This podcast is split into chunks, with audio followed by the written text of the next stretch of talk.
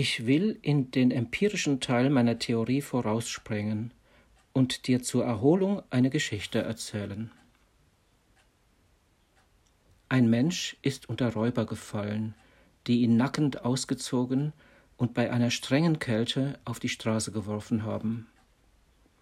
Ein Reisender kommt an ihm vorbei, dem klagt er seinen Zustand und fleht ihn um Hilfe. Ich leide mit dir, ruft dieser gerührt aus, und gerne will ich dir geben, was ich habe, nur fordre keine andern Dienste, denn dein Anblick greift mich an. Dort kommen Menschen, gib ihnen diese Geldbörse und sie werden dir Hilfe schaffen. Gut gemeint, sagt der Verwundete, aber man muss auch das Leiden sehen können, wenn die Menschenpflicht es fordert. Der Griff in deinen Geldbeutel ist nicht halb so viel wert als eine kleine Gewalt über deine weichlichen Sinne. Was war diese Handlung? Weder nützlich, noch moralisch, noch großmütig, noch schön. Sie war bloß passioniert, gutherzig aus Affekt. Ein zweiter Reisender erscheint. Der Verwundete erneuert seine Bitte. Diesem zweiten ist sein Geld lieb, und doch möchte er gern seine Menschenpflicht erfüllen. Ich versäume den Gewinn eines Guldens, sagt er, wenn ich die Zeit mit dir verliere. Willst du mir so viel, als ich versäume, von deinem Gelde geben, so lade ich dich auf meine Schultern und bringe dich in einem Kloster unter, das nur eine Stunde von hier entfernt liegt. Eine kluge Auskunft, versetzt der andere. Aber man muss bekennen, dass deine Dienstfertigkeit dir nicht hochzustehen kommt. Ich sehe dort einen Reiter kommen, der mir die Hilfe umsonst leisten wird, die dir nur um einen Guldenpfeil ist. Was war nun diese Handlung? Weder gutherzig, noch pflichtmäßig, noch großmütig, noch schön. Sie war bloß nützlich. Der dritte Reisende steht bei dem Verwundeten still und lässt sich die Erzählung seines Unglücks wiederholen. Nachdenkend und mit sich selbst kämpfend steht er da, nachdem der andere ausgeredet hat. Es wird mir schwer werden, sagt er endlich, mich von dem Mantel zu trennen, der meinem kranken Körper der einzige Schutz ist. Und dir mein Pferd zu überlassen, da meine Kräfte erschöpft sind. Aber die Pflicht gebietet mir, dir zu dienen. Besteige also mein Pferd und hülle dich in meinem Mantel, so will ich dich hinführen, wo dir geholfen werden kann. Dank dir, braver Mann, für deine redliche Meinung, erwidert jener. Aber du sollst, da du selbst bedürftig bist, um meinetwillen kein Ungemach leiden.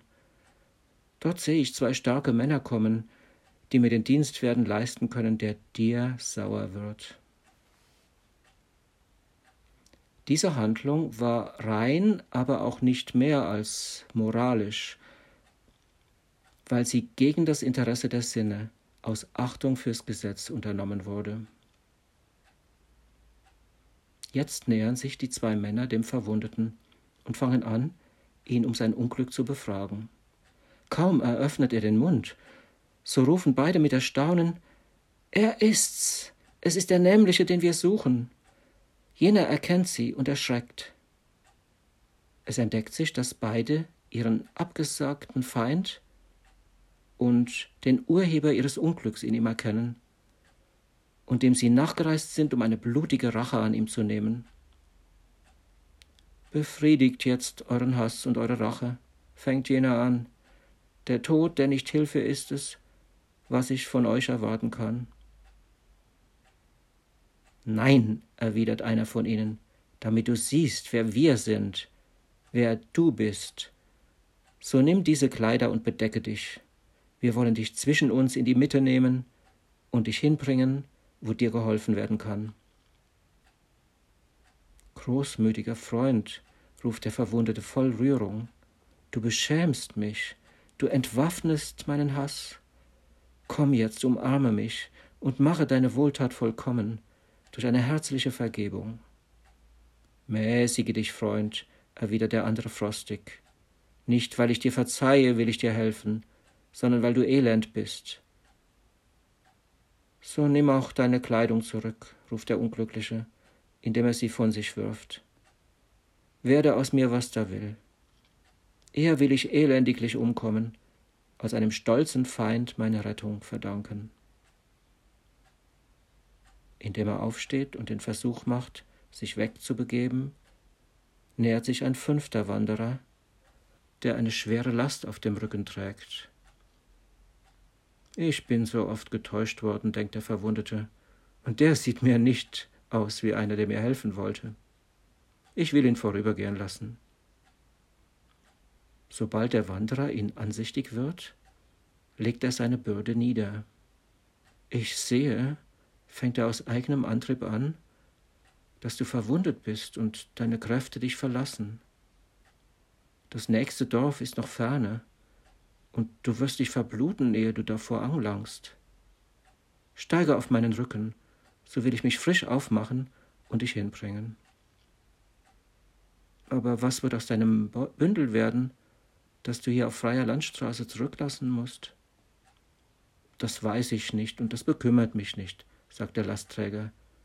Ich weiß aber, dass du Hilfe brauchst und dass ich schuldig bin, sie dir zu geben. Herzliche Grüße von uns allen. Besinne dich unterdessen, warum die Handlung des Lastträgers schön ist.